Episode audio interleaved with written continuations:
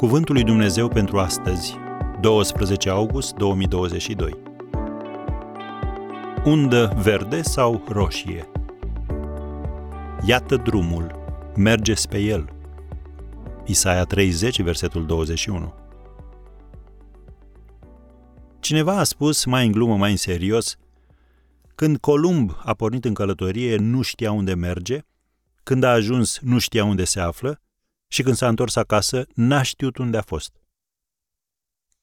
Toți avem nevoie de ajutor ca să știm în ce direcție să mergem, dacă să ne mutăm sau nu, dacă să acceptăm un anumit loc de muncă sau să intrăm într-o relație și așa mai departe. Dar iată vestea bună. Dacă îi ceri, Dumnezeu te va călăuzi și când vei face un viraj greșit, El te va readuce pe drumul bun. Iată trei mijloace prin care Dumnezeu va face redirecționarea ta.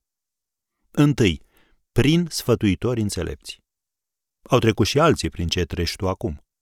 Biblia spune în Evrei 13, versetul 7, Uitați-vă cu băgare de seamă la sfârșitul felului lor de viețuire și urmați-le credința. Afacerea ta e pe calea falimentului? Discută cu un antreprenor de succes. Experimentezi criza vieții de mijloc? Înainte să faci ceva ce vei regreta, cere ajutor. Înțeleptul Solomon a zis, Calea nebunului este fără prihană în ochii lui, dar înțeleptul ascultă sfaturile. Proverbele 12, versetul 15. Un alt mijloc pentru redirecționare, prin rugăciune și călăuzirea Duhului Sfânt. Domnul Isus a zis, Oile mele ascultă glasul meu. Eu le cunosc și le vin după mine. Ioan 10, versetul 27. Iar Isaia a scris în capitolul 30, versetul 21, Urechile tale vor auzi după tine glasul care va zice, Iată drumul, mergeți pe el. Când veți voi să vă mai abateți la dreapta sau la stânga. De o astfel de siguranță ai nevoie. Așadar, nu vă îngrijorați de nimic, ci în orice lucru aduceți cererile voastre la cunoștința lui Dumnezeu prin rugăciuni. Filipen 4, versetul 6. În al treilea rând, Domnul te va redirecționa prin Sfânta Scriptură. Apostolul Pavel ne îndeamnă cuvântul lui Hristos să locuiască din belșug în voi în toată înțelepciunea.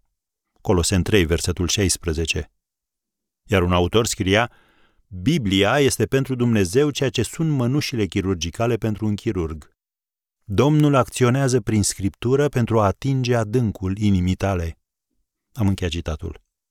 Dar asta înseamnă să o citești, să ți-o însușești și să o pui în practică.